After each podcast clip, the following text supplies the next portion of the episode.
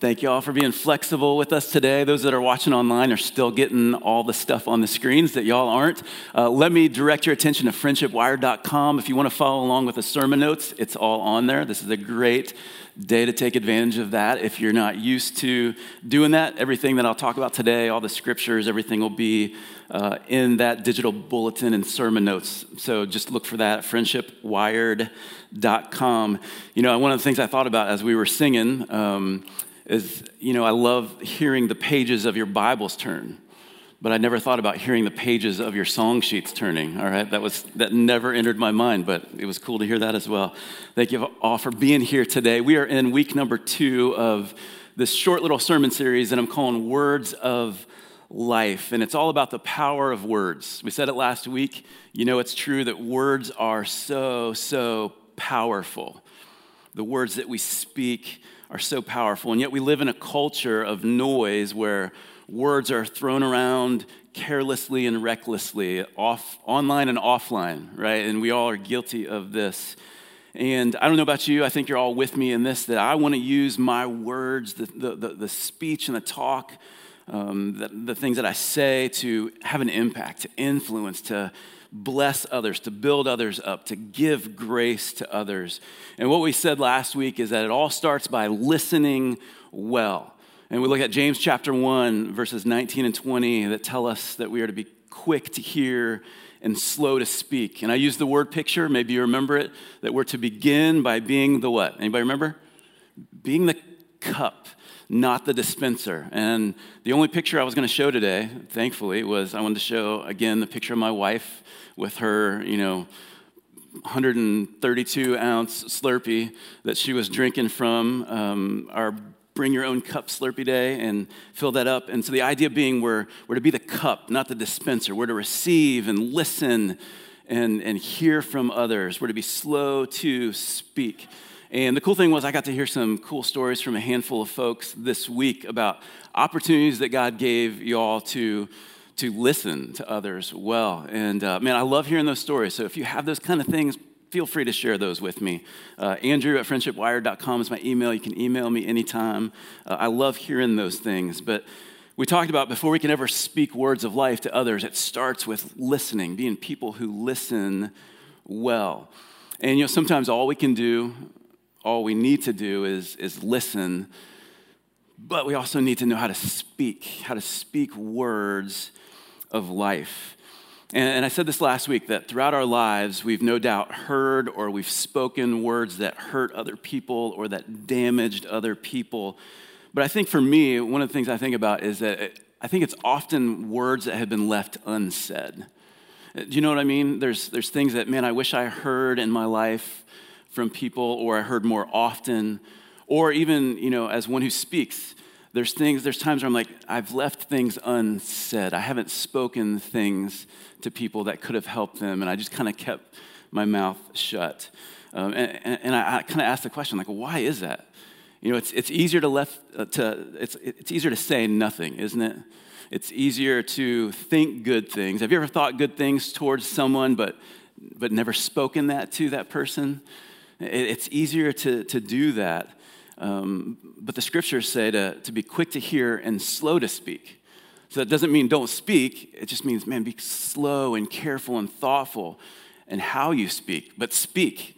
We need to speak words of life to others.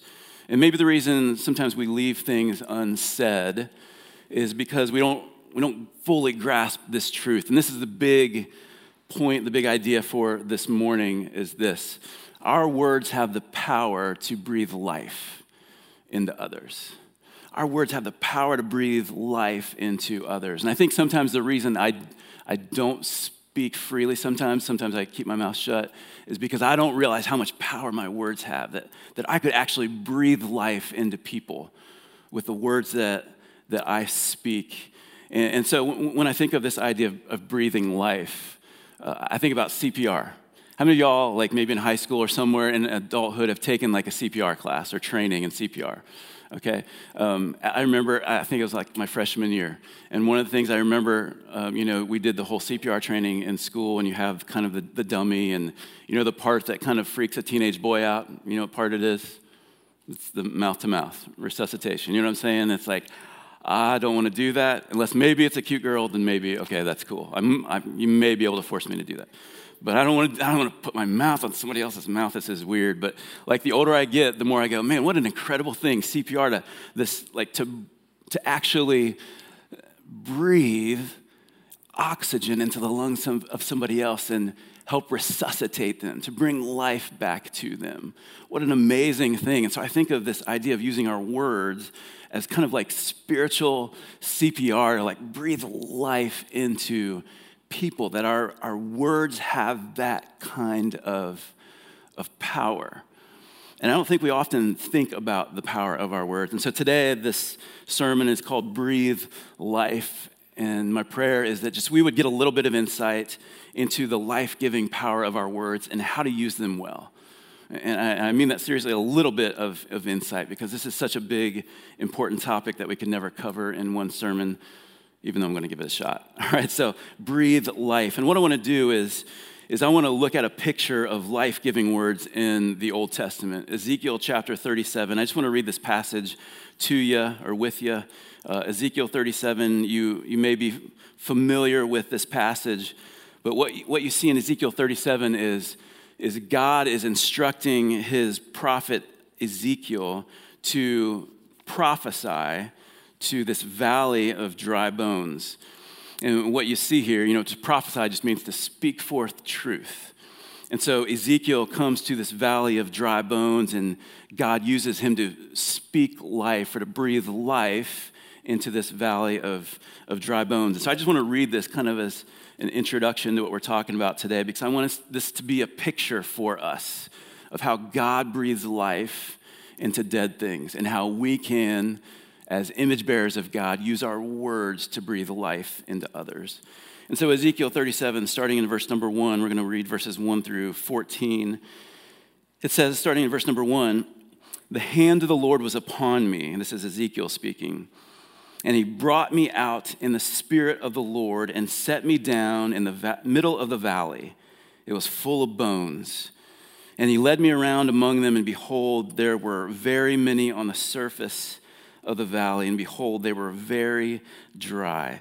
And he said to me, Son of man, can these bones live? I think this is such an intriguing question that he asks the prophet. He's like, Hey man, can these bones live? And I think Ezekiel has seen God's activity and his work enough to be like, mm, uh, here's my answer. He said, Oh Lord God, you know. You know, you're the one who knows. I'm pleading the fifth, all right? I know you can do it. You know what you're going to do, all right? So, verse number four. Then he said to me, Prophesy over these bones and say to them, O dry bones, hear the word of the Lord. Thus says the Lord God to these bones Behold, I will cause breath to enter you, and you shall live. And, and, so he, he tells them this first time. What we see here in this passage is he tells them to prophesy a couple times. The first time he tells them to prophesy, and we see these bones come together. Verse number five I will, uh, I will lay sinews upon you, and I will cause flesh to come upon you, and cover you with skin, and put breath in you, and you shall live, and you shall know that I am the Lord. So I prophesied as I was commanded, and as I prophesied, there was a sound, and behold, a rattling, and the bones came together, bone to its bone. And I looked, and behold, there were sinews on them, and flesh had come upon them, and skin had covered them, but there was no breath in them. And so he says, Go prophesy, oh dry bones, hear, hear the word of the Lord. And so, so Ezekiel prophesies, he speaks the word of the Lord, and we see bone comes to bone, and sinew and flesh all comes, and, and but he looks at these body, these bones and bodies that have come together, and there's no breath in them. And so he tells them to prophesy a second time. Verse number nine. Then he said to me, Prophesy to the breath. The first time he says, Prophesy to the bones. Now he says, Prophesy to the breath. And what you see throughout the scripture is a lot of times this idea of breath is related to the Holy Spirit. Spirit, which could be translated breath.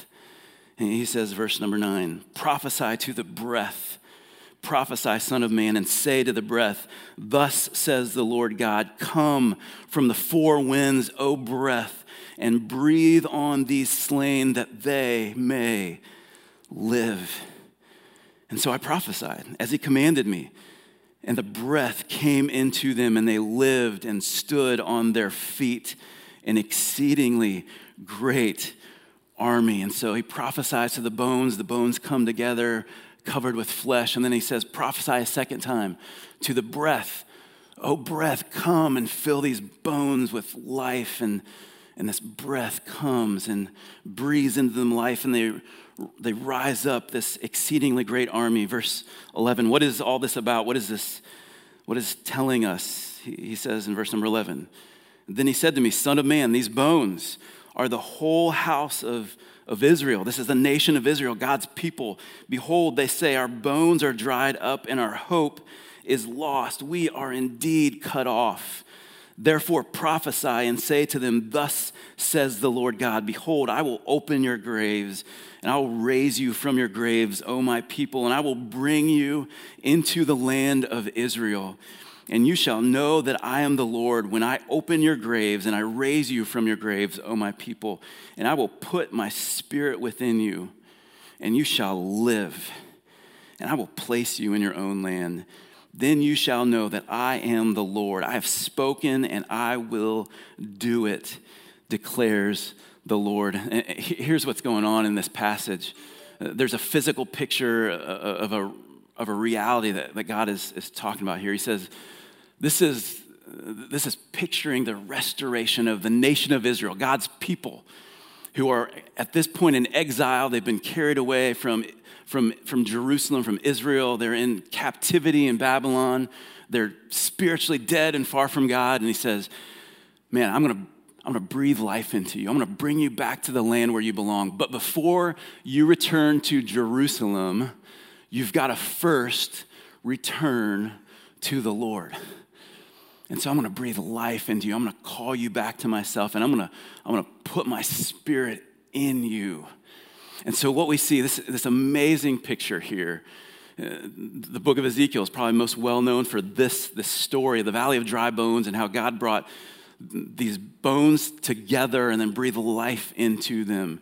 And the picture here and the pattern that we see all throughout the Bible and all throughout our lives is that God uses His Word and His Spirit to breathe life into dead things. Okay, don't miss this. God uses His Word and His Spirit to breathe life into dead things. And so, you know what? I'm, I'm bummed out this morning that we don't have technology, but at the same time, you know what we need? We need His Word and His Spirit, and that's all we need to breathe life into our souls. And this is a pattern throughout Scripture. This is, this is what God does for us at salvation. He, he, he reveals Himself to us through His Word and the Spirit. If you've ever put your faith in Jesus, it's because you heard the truth of the Word of God and His Spirit stirred you up and made you submit yourself to Him. It's through His Word and through His Spirit. Hopefully, every time that we gather together, we open the Word of God and the Word of God is proclaimed and Jesus is held up. And hopefully, what happens when we gather corporately is that the Spirit of God moves and He convicts and He encourages and He challenges that's way more than I can do with my words, but it's something that God's Spirit does, and He breathes life into us. Some for the very first time. Hopefully, every time that we gather together, He breathes life into us through His Word and through His Spirit. And hopefully, every single time that you get with the Lord personally, this is what happens. This is why we we talk about doing quiet time with the Lord or spending time reading the Bible because the hope is that as you open His Word and you hear His words speak to your soul, that His Spirit will move and breathe life into you. Brand new every single morning, every single time you step into His presence personally. This is what God does. He uses His Word and His Spirit. And here's the thing as image bearers of God, Every single one of us, created in the image of God, we bear his image. God's desire is that He would be able to use us in this very same way. That we could bring His word and we could bring the power of His Spirit to others and we could breathe life into other people. Our words have the power to do that. And so I want to talk about that a little bit more this morning. How do we how do we breathe life into others with our words? How do we administer spiritual CPR, if you will? Because the reality is, man, we, we never get too old. We never get past the point of needing, needing others to encourage and breathe life into us. Amen? Man, we constantly need this. And so I want to go to Ephesians chapter 4, verse 29. This one verse, you know, when we talk about our, our speech and our talk and how we use our words, there's two passages I think of right off the bat. One is James chapter 1, which we looked at last week. And maybe even before that is this, this verse in Ephesians chapter 4. Ephesians 4, verse number 29. And here, and it's interesting as you look at the context, we've looked at Ephesians a lot over the last number of months and even the last couple years. He's talking to the church and he's talking about the function of the, the body of Christ. And he comes down to chapter 4, verse 29, and talks about how we speak to one another. And he says in Ephesians 4, verse number 29, let no corrupting talk come out of your mouths, but only such as is good for building up as fits the occasion, that it may give grace to those who hear. Let me read it one more time. Let no corrupting talk come out of your mouths, but only such as is good for building up as fits the occasion, that it may give grace to those who hear. And so, what I want to do for the next few minutes is man, this is this verse is so rich in just practical application. Like, how do we actually speak in a way that honors God, that builds others up, that gives grace? And so I just want to kind of break this down phrase by phrase. Ephesians 4 29. How do we breathe life into others with the words that we use? The first thing is this is no corrupt talk. Okay, so eliminate the garbage. Uh, the first thing he says here is let no corrupting talk come out of your mouths. So he basically says, eliminate the junk. Like, think of, think of the words that we use sometimes. It's just like worthless and pointless, and we just spit things out. You know, the word corrupt here could be translated foul or abusive language. Also be translated rotten or unwholesome or worthless. Uh, so he says, man, get rid of all the, the worthless talk, the corrupt, rotten, unwholesome, the foul stuff you say, the abusive things you say. Man, before you're ever going to speak anything good, clear that stuff out of the way you talk. Uh, eliminate that. Let no corrupt talk come out of your mouths. And you know, sometimes I'm like, oh, do I speak abusive or rotten language. Uh, I try to I try to keep that, you know, I try to minimize that in my life, but even that word worthless. You know, I just think about in the New Testament it talks about like every idle word, man, is going to be accounted for. And I just think, man, how many worthless things do I say, worthless words, and I just talk and I'm not slow to speak and I just spit things out. And he says, eh, hey, let no corrupt talk come out of your mouth. Because those kind of words, and just think about it do the words I speak, are they breathing life into somebody else? And if they're not, he says, eliminate it. Get it out. Just let it have no part of, of your speech. But then he moves on and he says this let no corrupt talk come out of your mouths, but only such as is good for building up. So, in other words, only use words that build up. Only use words that, that build up. And so, what he says here is limit your language to that which builds others up. The biblical word that we see a lot or we, we hear a lot is the word edify, which could be translated as building, or, you know, one of the old words that we don't use much is edifice.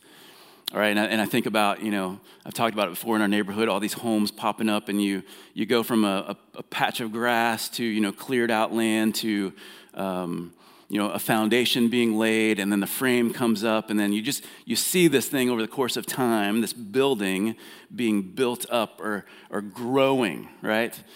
And this is the idea that our language should should promote growth, that it should build others up as opposed to what? What's the opposite of building up? Tearing down, right? He says only use words that build up.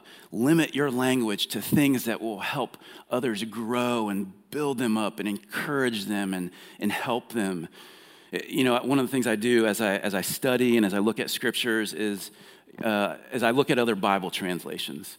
Um, the translation I use most often is the ESV, the English Standard Version, which I love, but I think it's helpful to kind of compare translations and see how the the uh, translators translate things from the original Hebrew and Greek into English. And so I love how the NLT, the New Living Translation, translate, translates this phrase. The way it's worded is this Let everything you say be good and helpful. Let everything you say be good and helpful. And so, this is this idea of, of building up, of edifying others, of promoting growth in other people through the things that you say. So, no corrupt talk, eliminate the garbage, and then only use words that, that build up. Let me, let me give you an illustration. This is one of the things I wish could be on the screens for y'all. It'll be on the screens for those online. You've heard some variation of this, I'm sure. Uh, we actually had a conversation about this a number of weeks ago in our Tuesday night connection group. Um, but it's, it's an acrostic, and it says, before you think, or before you, before you speak, think. And so, and it's acrostic, T H I N K. And so, and I'll post this on social media later so you have, so you have a visual of this. And it's also in the sermon notes. So ask yourselves these questions T, is it true? Y'all heard these, these questions? Before you speak, think. Think of these things. Is it true? H, is it helpful? I, is it inspiring? N, is it necessary? K, is it kind? So before you speak, ask your, think about and ask yourselves these questions. Is it true? Is what I'm about to say, or could I, could I say it this way? What I'm about to post, or what I'm about to comment on somebody else's post, in any way that you speak, and, and text, and all these things, in any ways that you communicate, think, is it true? Is it helpful? Is it inspiring? Is it necessary? Is it kind? And we could spend a lot of time on there. I, th- I think most of y'all have heard some version of that. But these are things to think about before we speak. Is it true, helpful, inspiring, necessary, kind? In other words, are these words that will help? Are, are these going to be good and helpful to others? Is it going to build others up? If not, maybe I should be slow to speak and not speak those things. And so, no corrupt talk. Use only words that, that build up. Here, here's another phrase that I think is really important Ephesians 4 29. Let no corrupting talk come out of your mouths, but only such as is good for building up. And here's the next phrase as fits the occasion. As it fits the occasion. So here, here's a question to think when we're speaking to others. Does what I'm about to say, does this fit this person's needs in this moment? Is this fitting? Does it fit the occasion? Does it fit this person's needs in this moment? And, and let me refer to other, a couple other translations. The New American Standard, it says it this way according to the need of the moment. According to the need of the moment. The NIV translates it this way according to their needs. All right, so the idea is is, is I'm going to speak something, but I want to, it's, it's kind of a, an issue of timing. Like, is what I'm going to, Uh, what I'm about to say, is it, is it fitting for this person in this moment? So let me, let me give you an example of this. You know, something may be true and it may be kind, it may be helpful, but the timing, it may not fit the moment. So, can I, so for an example, one of the verses that is, is used often. It's an incredible verse of scripture, it's an incredible truth. Romans 8 28, right? You, you all know what it says? All things work together for good, right? For those who love God, those who are called according to his purpose. God uses all things, God works all things together for good. But if you're talking to somebody who has just lost somebody that they love dearly, it may not be the right time and the right moment to say, well, Romans 8 28, God works all things together for good because this person is going to go. So you're mean so you're going to tell me that God killed the person that I love for my good. Okay, whatever, right? That doesn't land well in that moment. Now we all get it when we look in our rearview mirror and we look back on our life and man, God does have a way of working things together for our good that we don't understand in the moment, sometimes never in this lifetime. But that's a truth that is true and it's it's helpful, but it may not be helpful in that moment right? You, you understand what I'm saying? As it fits the occasion. And so, this is why it's so important to be slow to speak. Because we're, we're, we're asking ourselves these questions. We're trying to think is this true? Is it helpful? Is it inspiring? Is it necessary? Is it kind? Is it fitting for this occasion? Is it fitting for this occasion? Does it fit this person in this moment? And then there's a fourth part of this. It's, it's the goal of, of all this. Ephesians 4, verse 29 Let no corrupting talk come out of your mouths, but only such as is good for building up, as fits the occasion. And here's, here's the goal of all this, the very last phrase. The reason we do this is that it may give grace to those who hear. The purpose of being quick to hear and slow to speak the reason that we eliminate the garbage from our language and we limit what we say to only what builds up, and the reason we consider is this fitting for this person in this moment is because our goal in all of this is we want to minister grace. We want to give grace to people who hear us. So think about what grace is. All right, this is Theology 101. Grace is, is unmerited favor from God, it's undeserved kindness. In other words, it's, it's saying, man, I don't deserve this. When, when somebody shows you a kindness that you don't feel like you deserve, you're like, man, you're, you're being so gracious to me. And this is the grace of God, the fact that we as sinners have, have cut off our, our communion with God because of our sinfulness against a holy God. And there's nothing that we could do to reverse that or change that or to eliminate that on our own. And so, God, in His love for us and in His mercy and in, in His grace, He sent His Son Jesus to pay the penalty of our sins that we could never, ever pay on our own. This is the grace of God, unmerited favor, and undeserved kindness from the God of the universe. This is what grace is. It's amazing. Amen. And when we speak to people, and I, I need this as much as you do, I'm so guilty of this, that, that I don't think about the fact that my words have the power to give God's grace to the hearers. That in the way that I speak to others, man, they can hear and receive and get a glimpse of God's grace and love for them by how I speak my words to them. I can actually give grace. I can actually, here's that phrase again, breathe life into people with my words. Wow.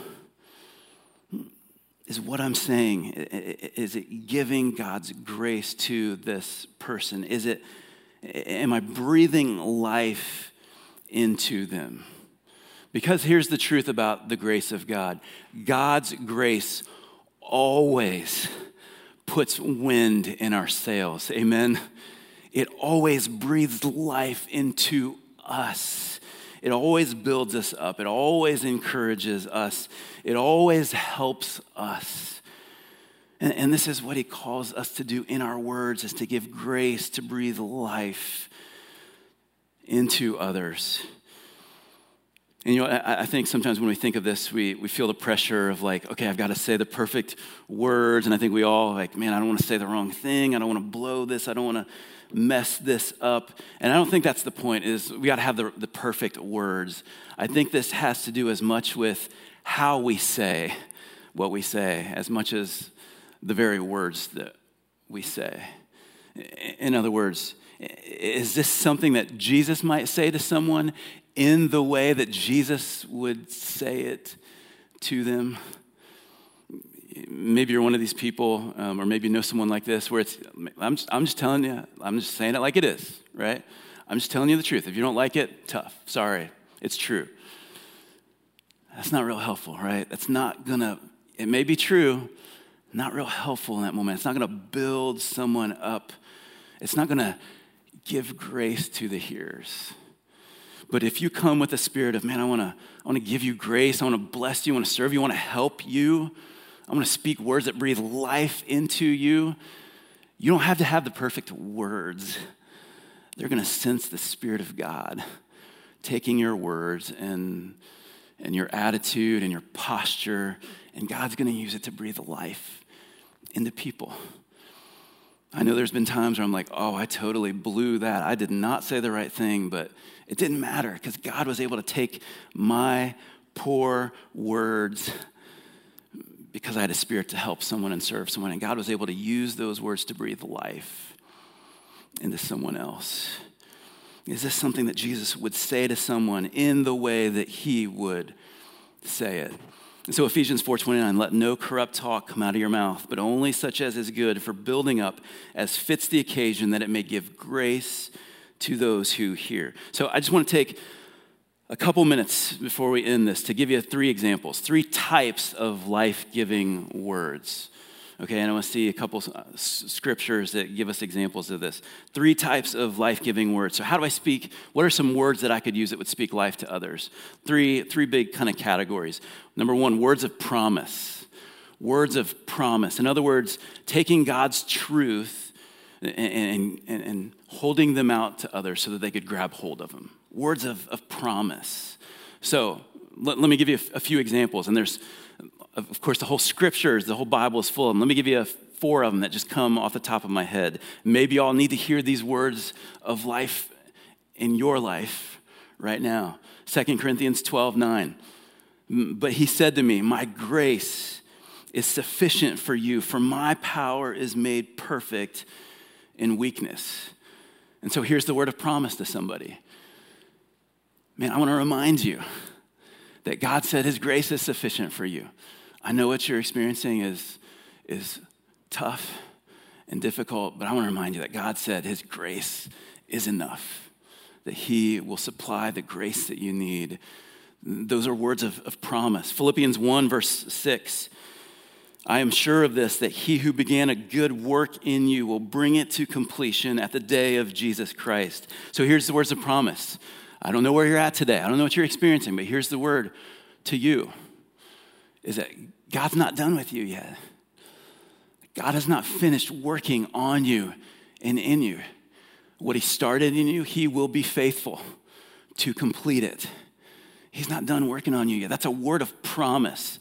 This isn't an attaboy. This is, these are words of life God has given us, words of promise. Here's another one Hebrews 13, 5. For he has said, I will never leave you, nor what? Forsake you that God is with you. The Lord hears you. He will never leave you or forsake you. That He may not solve your problem today or tomorrow or in the way that you want Him to, but man, He is with you and He is never, ever going to leave your side. These are words of, of promise.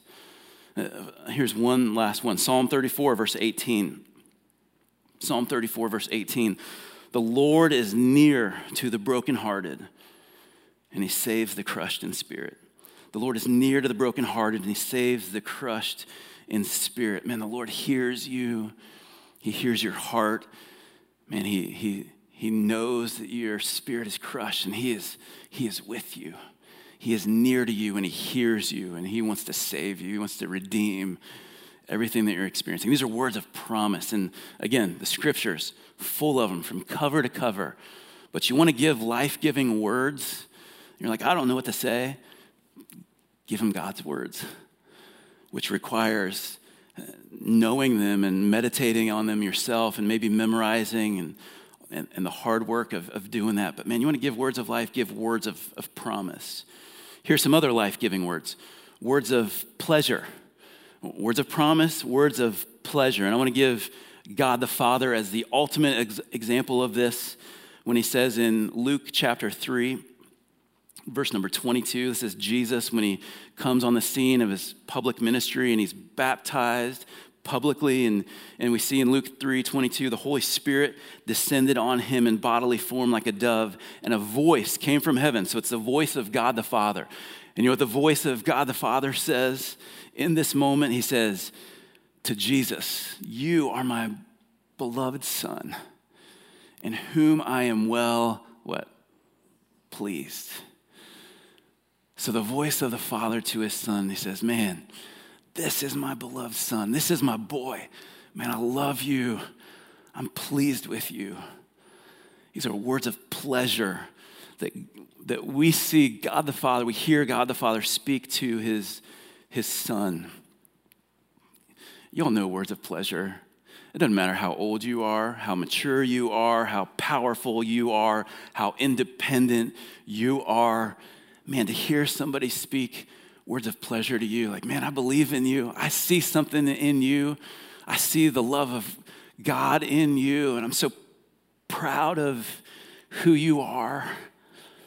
It doesn't matter how old you are, whether you're 12 or 20 or 45. You hear those words from somebody, man, they breathe life into you. They breathe life into you. Words of pleasure. I'm proud of you. I see something in you. I love you. I believe in you. I'm I'm so pleased with you. You bring me such joy. Those are hard words to speak, but they bring life, they breathe life into people. Words of promise, words of pleasure, words of prayer, third one, words of prayer. And we see this over and over and over again throughout the letters of Paul in the New Testament. I just read, want to read a few examples. Colossians 1, verse 3 Paul says to the Colossians, We always thank God, the Father of our Lord Jesus Christ, when we pray for you. Verse 9. And so from the day we heard, we have not ceased to pray for you, asking that you may be filled with the knowledge of his will and all wisdom, spiritual wisdom and understanding. Man, we're praying for you all the time. And every time we do, we thank God for you. In Ephesians 1 16, I do not cease to give thanks for you, remembering you in my prayers. Man, I'm always praying for you. 1 Thessalonians 1, verse 2, we give thanks to God always for all of you, constantly, constantly mentioning you in our prayers. We're constantly praying for you, praying for you, praying for you. Have y'all ever received a text or something where somebody said, Man, I'm praying for you today? Or you shared something hard with them and they're like, Man, I'm praying for you. I'm thinking about you. I'm praying for you. Or someone who has just stopped you and said, Look, can I pray with you? Man, I'm telling you, words of prayer are powerful. They breathe life into you. When you pray for, when you pray with someone, man, you know what that says? It says, I love you enough to bring you and your requests and your needs before the throne of grace because he's the one that can help you you know, a week ago, over a week ago, um, we have this women's community group uh, in our church. They meet on Thursday nights. They've been doing this for, for a long time. Open to any women who are interested. Wednesdays at, uh, th- sorry, Thursdays at 6.30. Um, they had contacted Annette, my wife, and said, hey, would you all, would you and Pastor Andrew mind coming in at the beginning of our, our Bible study? We just want to pray over y'all.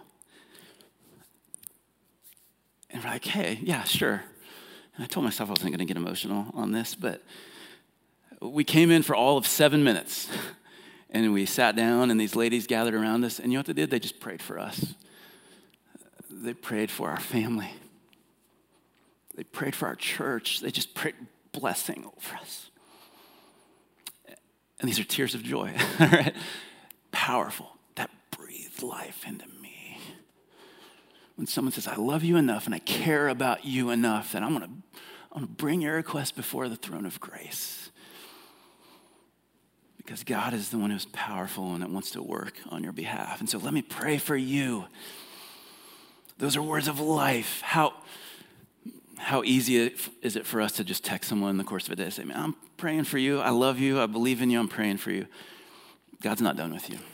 Man, these are words of, of life. And as we speak these words, I'm telling you, we give grace to the hearers. And again, it doesn't matter how old you are smart, powerful, independent, mature, any of those things that you become. These kind of words never, ever, ever grow old. Amen? They never grow old. And sometimes what happens is as we grow older, we don't hear them as often, we don't hear them as much, and, and you know, maybe won't say them as much, but they're so powerful. And again, God always uses His Word and His Spirit to breathe life into dead things. From the beginning in Genesis, you know, chapter 1, even in verse 3, where God speaks and says, Let there be light, and the light came, and through His Word, through His, his, his spoken Word, things that didn't exist came into existence from the beginning to Ezekiel to the valley of dry bones, where he raised these, these dry bones to life, all the way to your salvation, the moment you first trusted in Christ. And all along, God always uses his word and his spirit to breathe life into us. And the question is this morning will you, will you allow him to use you to speak words of life? To breathe life into other people. And what might happen this year if every single one of us became devoted?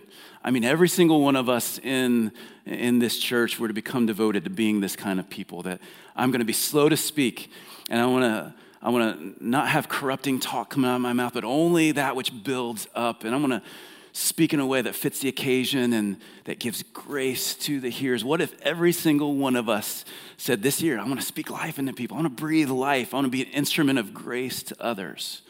What would happen in your home? And what would happen in your workplace? And what would happen in this church? And what would happen in our community if we said we are going to be this kind of people?